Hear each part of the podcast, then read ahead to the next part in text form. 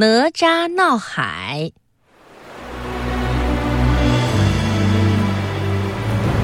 东海龙王父子称霸一方，经常兴风作浪，害得人们不敢下海捕鱼。哪吒决心治一治他们，为老百姓出一口气。一天，小哪吒带上他的两件法宝——混天绫和乾坤圈，来到大海边。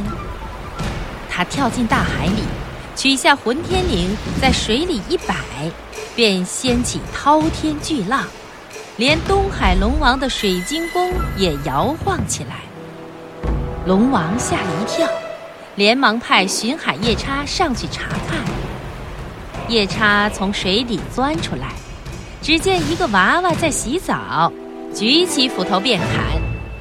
小哪吒可机灵了。身子一闪，躲过了这一斧头，随即取下乾坤圈向夜叉扔去。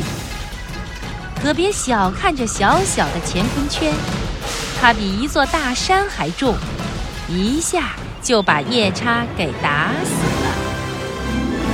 龙王听说以后，气得嗷嗷直叫，就派他的儿子三太子带兵去捉拿哪吒。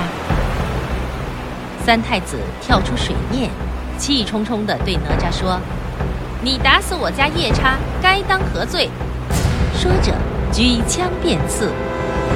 哪吒一纵身，趁势抖出混天绫，那混天绫立刻喷出一团团火焰，把三太子紧紧裹住。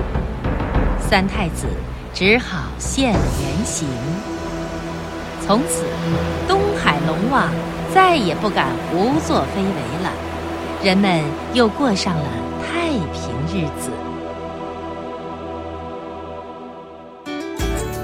更多课文，请关注微信公众号“中国之声”。